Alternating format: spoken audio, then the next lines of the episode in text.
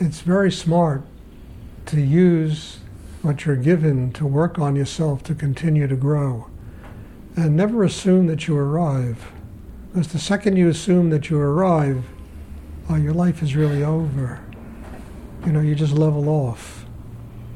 So the intelligent thing is you have knowledge of what to do, how to work on yourself, how to use your mind, your breath, your and then you have knowledge of what to do with these things, and then you just continue doing this in your life and never have any preconceptions about what you're supposed to get because you don't know what you're supposed to get.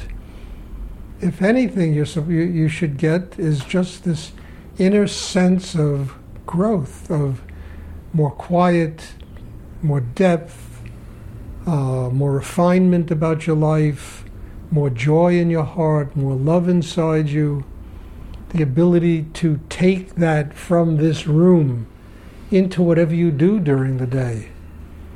Now, that's a major one. There's a big bridge that one has to cross to take what you learn in a meditation class and use it while you're dealing with people that are not very conscious. People that are all wrapped up in mind and emotion and conflict and ego and and to be able to deal with these people from a sense of balance inside yourself and openness and not get caught up in the trap that people usually get caught up in life, where you get swept away in your own need to defend yourself, your own sense of righteousness, your own ego making its mark in the world.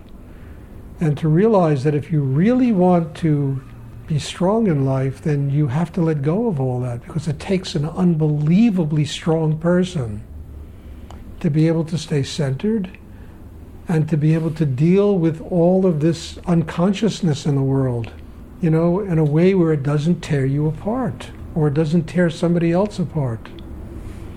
This is where compassion comes in. Understand? This is where forgiveness comes in.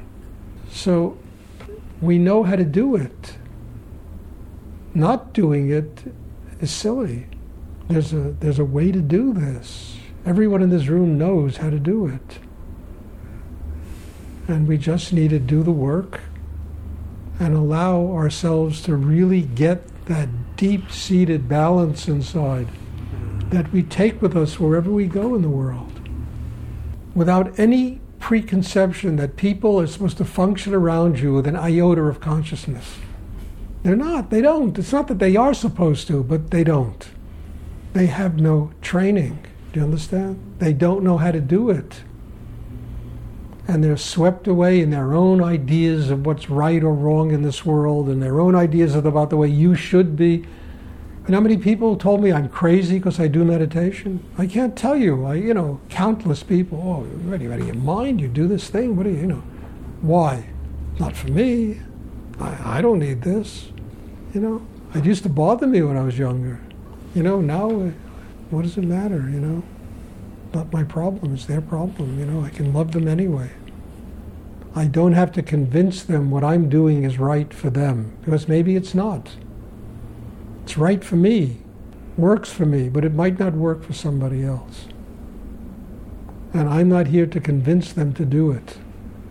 I have to respect whatever they do in their lives, even if I think it's crazy. I have to take a deep breath and I have to respect it and say, all right, this is the way you want to live, as long as they don't hurt anybody. They don't intentionally commit some crimes and hurt people or do damage in the world, then live your life that way. I've done that a lot in my life, you know, where I've had to deal with people who I my heart of hearts, I couldn't understand a thing they were doing. But I, in no way ever, t- it's like Voltaire said, I disagree with what you say, but I give my life for your right to say it. I think it's very profound, you know? It's very profound. I disagree with what you say, but I give you the room to live your life as long as you don't trespass on my life, you know? You can live how you want to live. And I respect it. I don't have to make you do what I think is right in this world. Because what we think is right in this world, this meditation might not be right for somebody. It might do damage to somebody else. You don't know. So to convince them to do it, you know, the best way to do it is you grow and grow, and they come up to you and say, What the hell are you doing that's making you become this kind of a human being? I want to try that. That's the best way. You understand? Not to verbally convince people that they got to do the righteous, get on the righteous path. there's enough of that bullshit all over the world, you know? Uh, you don't have to go out and do that with what we do here. But you grow, you something happens, and people say, "What's going on?" There's something amazing about that person, the growth in that person, the change. I see a sparkle of love coming out of them. There's a twinkle in their eye. They're happy people. How did they do it?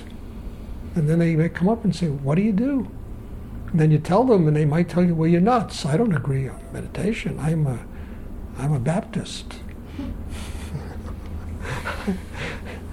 Every time, you know, you know, people have said, "Do you believe in Christ?" And I go, "Yeah." They say, "Do you believe He's the only way to God?" And I go, "No." and you, suddenly, I'm on the side of the devil.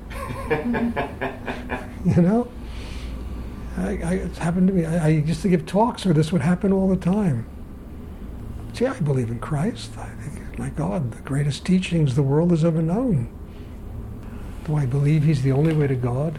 No.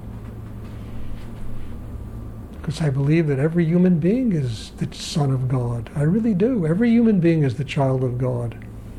Every human being, they work on themselves, what, what they're doing is, it's really unbelievable. It's uh, immaculate conception. They're giving birth to themselves in the light of God. It's like an immaculate conception. I think that is the real meaning of the immaculate conception. Because we get inseminated with spiritual energy and we get born. You know? It's unbelievable, you know?